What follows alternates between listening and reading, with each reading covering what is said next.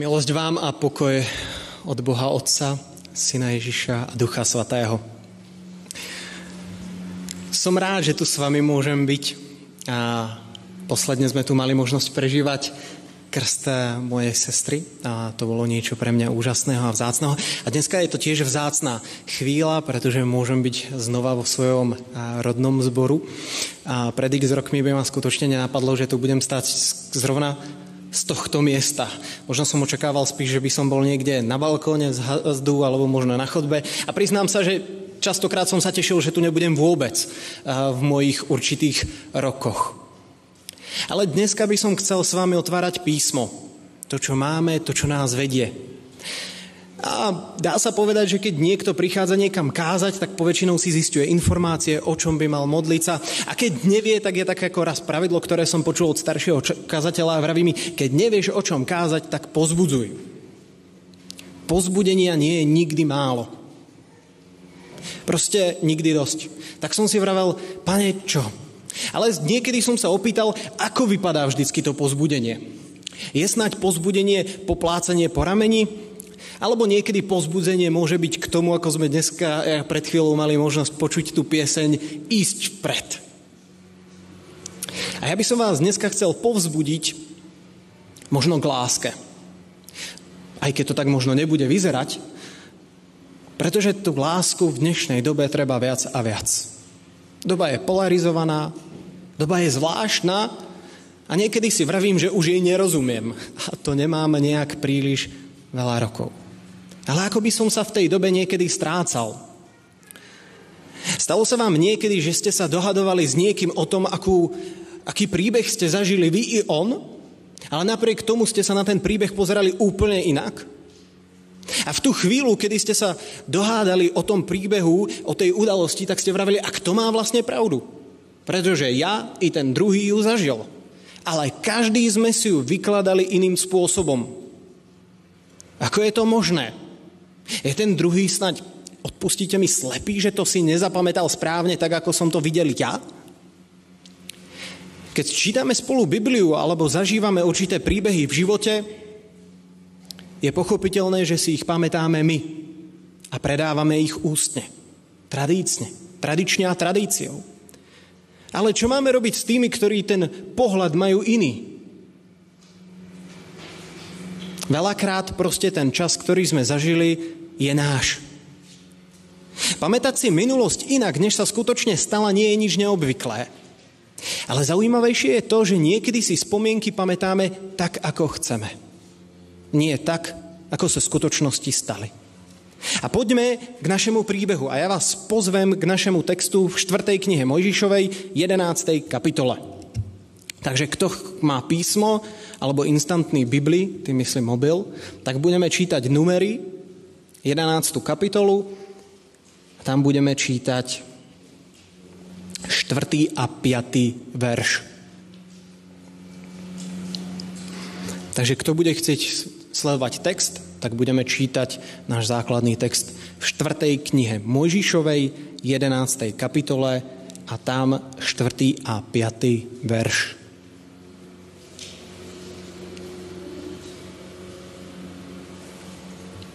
A primiešanej zberby, ktorá bola medzi nimi, zmocnila sa veľká žiadosť a obrátiať sa plakali aj synovia Izraeli a vraveli, kto nám dá jesť meso? Rozpomíname sa na ryby, ktoré sme jedli v Egypte, zadarmo, na uhorky, na melóny, na pór, na cibulu a na česnek. Keď izraelský národ začne putovať, tak prežívajú pomerne ťažké obdobie. Nečakali asi, že to bude až tak ťažké. Ale v krízovej situácii začínajú premýšľať, čo budú robiť. Pretože ten svet, to okolie, ktoré si predstavovali, zrazu nie je také, ako v ich ideálnych snoch.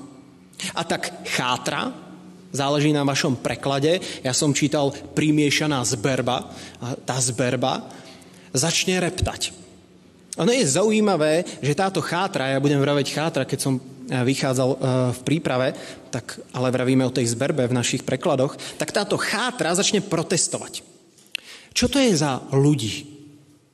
Čo to je za skupinu, ktorá by asi nemala byť súčasťou izraelského národa a ktorá nám môže vadiť? I samotný autor nám dá trošku poukázať, že to je niekto, kto by tam asi nemal byť. Keď chceme hľadať ich pôvod, musíme ísť do Exodusu 12. kapitoly 38. verša. Počas toho, ako Izraelci utekajú alebo sú vyslobodení z Egypta, sa, uh, sa k izraelskému národu mohli primiešať ľudia, ktorí určitým spôsobom súznili s tým, čo izraelský národ vyznával. Totižto izraelský národ nebol národom v pravom slova zmysle. Nebol to nejaký ako kultúrne identicky podmienený národ. Ich nespojovala identita, ich spájalo význanie. Ja som hospodin tvoj Boh, ktorý som ťa vyslobodil z Egypta z domu otroctva. Toto je identita, ktorú izraelský národ má. Nie v tom, že sa narodili ako Izraeliti, že dostali nejaký pás, občianský preukaz a tak ďalej. To, čo ich spájalo, bolo vyznanie. Ale vyznanie mohli mať ktokoľvek z druhých národov. A tak keď utekali z Egypta, tak sa k ním predali i egyptiania a iné národy. Nebolo dôležitá ich identita, ale ich vyznanie. Mohol sa k ním pridať a nájsť miesto cudzinec, a my vieme, že Rúd Moábka, alebo Uriáš Chetejský, ktorý mal veľmi významné postavenie v, v Davidovom kráľovstve. Bol to jeho veľmi blízky priateľ. A iní, ktorí boli mimo izraelskej národnosti. Ale napriek tomu vyznali, že hospodin je ich pán. Ale presne táto sebranka, alebo táto chátra sa im stáva s vodom.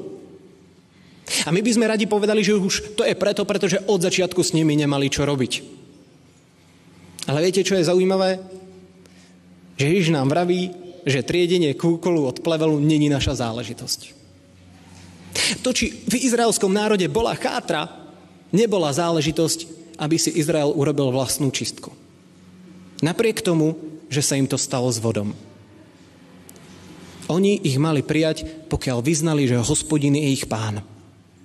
A vlastne to isté platí dnes. Církev sa nemôže uzatvoriť pred tými, ktorí sa chcú k nej pridať, a to možno napriek tomu, že by to mohlo predstavovať pre ne ťažké a zložité chvíle. Na to tu tá církev a na to ten izraelský národ tu nebol. Je zodpovedná za nich a za všetkých. A v našom príbehu skupina Izraelcov začne spomínať na ten pobyt v Egypte – ktorí hodnotia ako šťastné obdobie svojho života. Dokonca sa dá povedať, že ako najšťastnejšie obdobie života. Pretože začnú spomínať na veci a na úžasné jedlá a chvíle. A skutočne, keď sa pozrieme na Egypt, tak eh, izraelský národ to hodnotí krásne. Dokonca izraelský národ ešte v, v našom akoby ďalšom textu pokračuje. Ale teraz je naša duša vyprahlá nie je to ničoho a nevidia naše oči ničoho, iba tú manu. Cítite v tom taký ako celkom ako silný dôraz, nič iné, len, len tá mana proste už. Mana tam, mana tam, v ráno mana, na obed večer, všude len samá mana, už nám to lezie ušami. A izraelský národ zrazu začne pohrdať i tým darom, ktorý má. A začne spomínať. A hospodinov dar many nie je hodný nahradiť egyptský stôl s množstvom rýb a zeleniny. Keď to zoberieme geograficky, tak Nil bol skutočne mohutnou a neprebernou zásobárnou rýb. Taktiež tam čítame, že okolitá úrodná krajina bola úžasná pre potraviny. Meké a sladké uhorky boli oblúbené ako v Ázii, tak i v Egypte. A tým, že okorka, uhorka tvorí, mám pocit, 97% vody, je úžasná na to, keď ste dehydratovaní. Ďalej, v Egypte poskytovali spolu so šťavnatými vodnými melónami v horkom podnebi úžasné osvieženie. A por, o poru sa dohaduje, že ten patrne rastol v Egypte voľne ako tráva. To je úžasné. A cibula a česnek Česnak, tie boli oblúbená zelenina východných krajín, pretože sa používali, keď ste mali úžeh, úpal, tak sa používali ako liek alebo potravina k tomu, aby ste dokázali s tým bojovať. To sú úžasné veci a určite, keby sme si mali predstaviť agape, tak si dokážeme predstaviť minimálne ten melón. Ale totiž tá spomienka je zvláštna. Pretože ono sa nejedná totiž len o spomienku. Toto spomínanie, ktoré je popísané, ktoré autor popisuje, doslovne znamená sprítomňovanie. Obsahuje sebe sprítomňovanie také, že dochádza k takému zahladenia sa do minulosti, kedy sa chceme do tej minulosti vrátiť. Ako by nám súčasnosť a prítomnosť a to, čo máme od pána Boha, zrazu nevyhovovalo. A tak izraelský národ pohrdá súčasnosťou, pohrdá tým, čo dostali od hospodina a ozýva sa to v nasledujúcich slovách. Nevidíme nič, než tú manu. Chcú utiecť do minulosti. Pretože tá minulosť je krásna a pestrofarebná. A možno ste to urobili i vy a dneska to nie je nič neobvyklé. Tie naše staré, dobré, zlaté časy. Keby tu boli dnes. To není ako v minulosti, tá mládež, tie zbory, tá církev. Keby sme sa vrátili do tých starých čas. Zažil som, kedy niekto z kresťan, ako kresťan povedal zlatý komunizmus. Áno, zlatý komunizmus, kedy ste boli zatváraní za váš slobodný prejav. Určite. Alebo som mal v rodine tetu, teda, ktorá už nežije, ale keď sme sa rozprávali o Nemcoch, krásne na nich spomínala. Pretože keď k ním prišli, tak im jej dali čokoládu a povozili ju na tanku. Krásne. Ale ona na nich spomínala s láskou. Ale skutočnosť vypovedá úplne o niečom inom. A milióny mŕtvych by protestovali. Ale zlaté, dobré časy. Máme tendenciu sa zvracať k tým dobrým časom, ktoré sú pre nás útechou. Častokrát ako izraelský národ si ju sprítomňujeme a radi by sme sa do nich vrátili. Ale má to svoje muchy. Máme tendenciu sa vracať tam, kde si myslíme, že nám bolo dobre. Ja to prečítam, poviem ešte raz. Máme tendenciu sa vracať tam, kde si myslíme, že nám bolo dobre. A to najsilnejšie je, že my si myslíme. Izraelský národ nám môže byť toho ukážkou. Spomínajú na plné hrnce masa, na ryby, na pohorek a na cibulu a na česnek a na tie uhorky, ktoré ho mali zadarmo a plné stoly. Prosím vás, čítali ste to niekde v Biblii už? Ja neviem, či mám správnu Bibliu, ale nič také som tam nikde nenašiel. Na čo izraelský národ vlastne spomína? Pretože keď sme čítali text, ktorý vraví hospodin, tak vraví, videl som utrpenie svojho ľudu. A to utrpenie mi nie je ukradnuté. A keď prečítame, čo, píšem, čo čítame v Biblii, tak píš, čítame o otroctve, o vražde a o genocíde.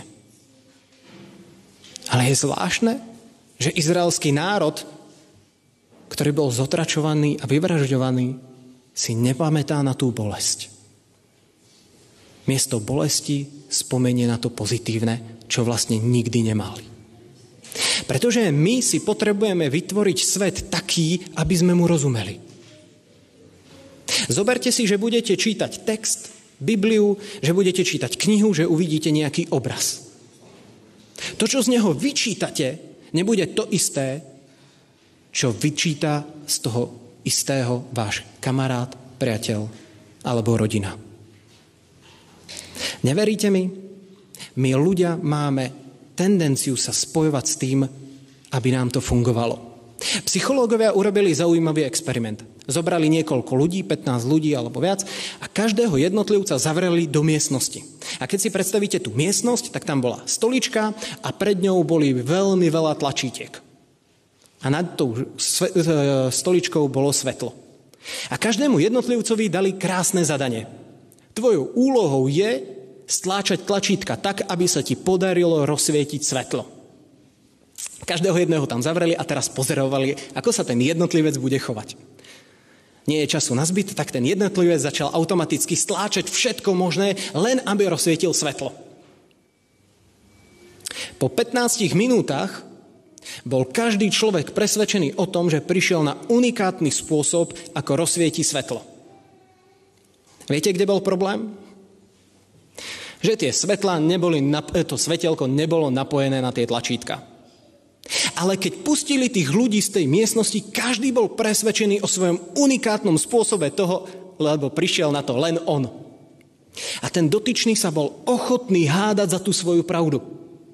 Bol ochotný sa byť a rvať za to, že on prišiel na ten unikátny spôsob, ako rozsvietiť svetlo.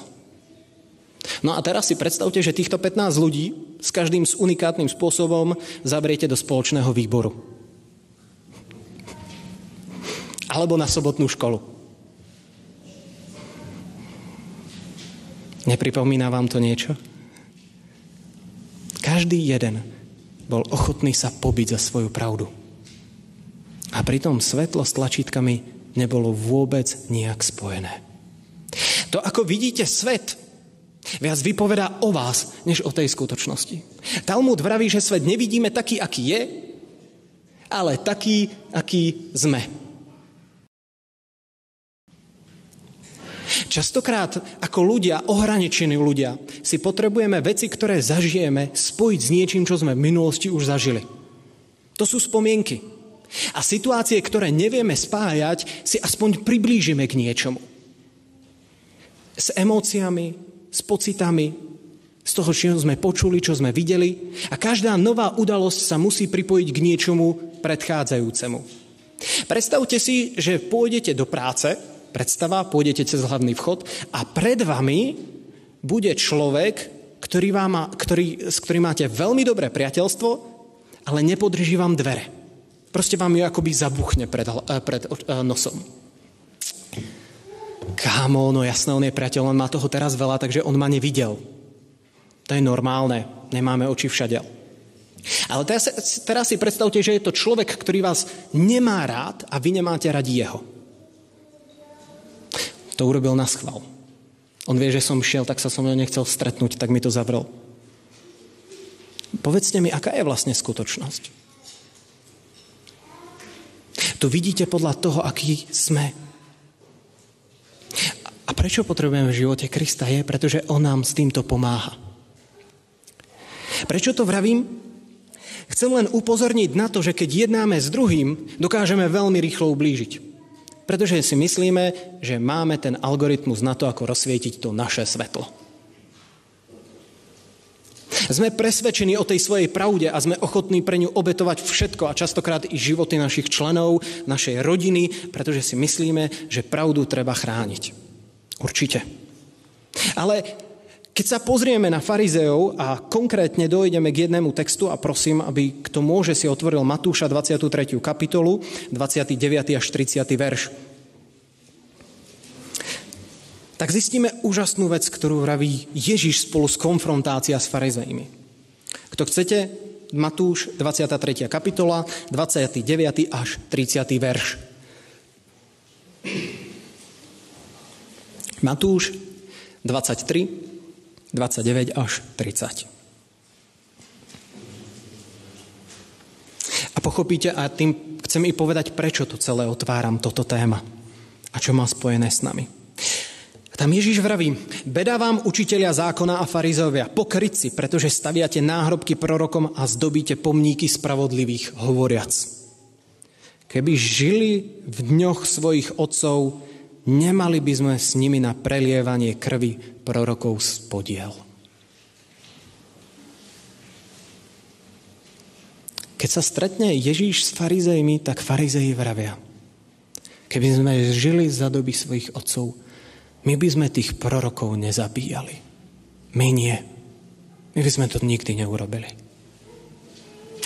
Nechcem robiť žiadny spoiler, ale verím, že už ste čítali Bibliu a viete, ako dopadne.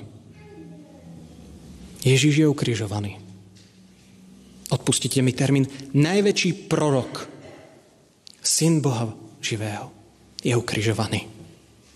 A to farizeom nestačí, oni začnú i prenasledovať tých menších prorokov, keď to nazveme týmto slovníkom našeho textu. Ale pritom sa bijú do hrudi a vraví, ja nikdy. Keby som žil v dobách svojich otcov, tak ja tých prorokov budem chrániť a hájiť. Stačí pár hodín na to. Ježiš je ukrižovaný a učeníci sa boja, pretože si za chvíľu prídu i po nich. Presvedčení o svojej pravde. Problém je, že farizei viac vraveli o tom, ako vnímajú svoj svet, než by vypovedali o skutočnosti, ktorá sa stala a ktorá sa za chvíľu stane. Či chcete, či nechcete, my ľudia sme hriešni. A je dobré niekedy si ten hriech i pripustiť. Aj keď je to veľmi zložité. A jedna z takých chyb, ktorú máme, je, že sme nedokonali v tom, ako vnímame okolie a náš svet. Naša mysel tvorí spojnice, asociácie a vďaka tomu si veci pamätáme. Tak sme boli stvorení a môžeme Pánu Bohu za to ďakovať. Ale problém je, že náš mozog nie je dokonalý a pletieme si veci, ktoré sme počuli a ktoré vidíme. Vaša príhoda, o ktorej ste si 100% presvedčení, je po 5 rokoch pravdivá len z 50%. Predstavte si, že niekomu budete rozprávať príbeh v skutočnosti, ako by sa napríklad stal. A ak ste na tom podobne ako ja, tak by vyzeral takto. Keď som šiel, ja si to už nepamätám, kam som šiel, ale šiel som autom a zrazu tam bol, neviem, kto tam bol. A stalo sa to, že on povedal, ja si to nepamätám, čo on povedal, ale tak to by vyzeral náš príbeh, keby sme si veci nedomýšľali. Ale v príbehu potrebujeme veci doplniť. A tak ich tam doplníme podľa toho, čo nám príde vhodné a najčastejšie podľa toho, kým vlastne sme.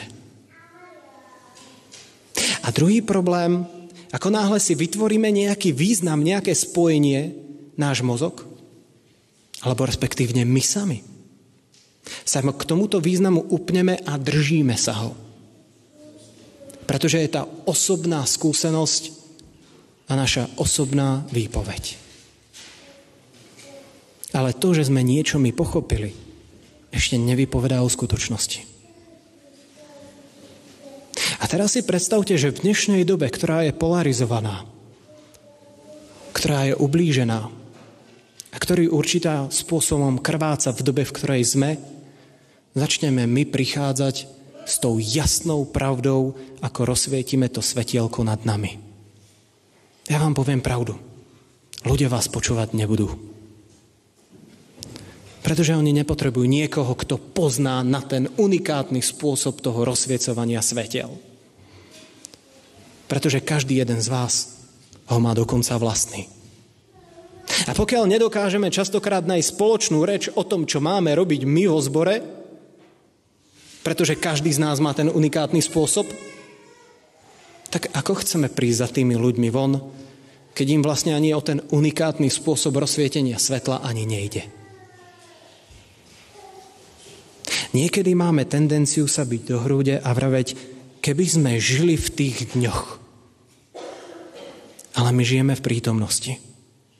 Nespomínajme na tie staré, dobré, zlaté časy, kedy sme mali plné stoly okuriek, česneku a plné masa. Pre vegetariánov plné tofu. Spomínajme na to, čo máme dnes. Spomínajte na tých, ktorí máte vedľa seba. Zažívajme prítomnosť a Božie kráľovstvo dneska. Nie v tých starých zlatých časoch, pretože tam nie je. Ono je dnes. A záleží na dnešku ale na láske a na vzťahoch. Pretože ak prichádzame k niekomu inému, myslíme na to, že možno naše pochopenie rozsvetenia svetla je náš. Ten druhý ho pochopil možno ináč. A v tom, ako budeme spolu komunikovať, je výsledok toho, či si spoločne nájdeme i spoločnú reč. Obracajme sa na kríž a uvidíme Syna Božieho, ktorý nás spojuje. A tým si myslím, že to spojí i nás. Pretože môžeme dopadnúť rovnako ako farízei v Matúšovi v 19. kapitole, keď sa ho pýtajú, čo? Prečo? Prečo to dopadlo tak, ako to dopadlo Ježiš? A on vraví o manželstve, o to viac by nás to malo akoby trošku drásať v učiach. A on vraví, pre tvrdosť vašeho, skúste ešte raz, pre tvrdosť vašeho srdca pre tvrdosť vašeho srdca. Všetko, čo ste mali mať, ste mali. Nepotrebovali ste nič viac. Ale pre tvrdosť vašeho srdca ste nemohli vidieť. A ja si myslím, že to je výzva. A nebolo to možno potešenie, ktoré by prinášalo tú radosť, ale ja si myslím, že keď pochopíme princíp toho, že náš svet, ktorý vidíme, viac vypovedá o nás, než o skutočnosti, je priestor pre lásku, pre porozumenie a pre pochopenie tých, ktorí sedia vedľa nás. Amen. Amen.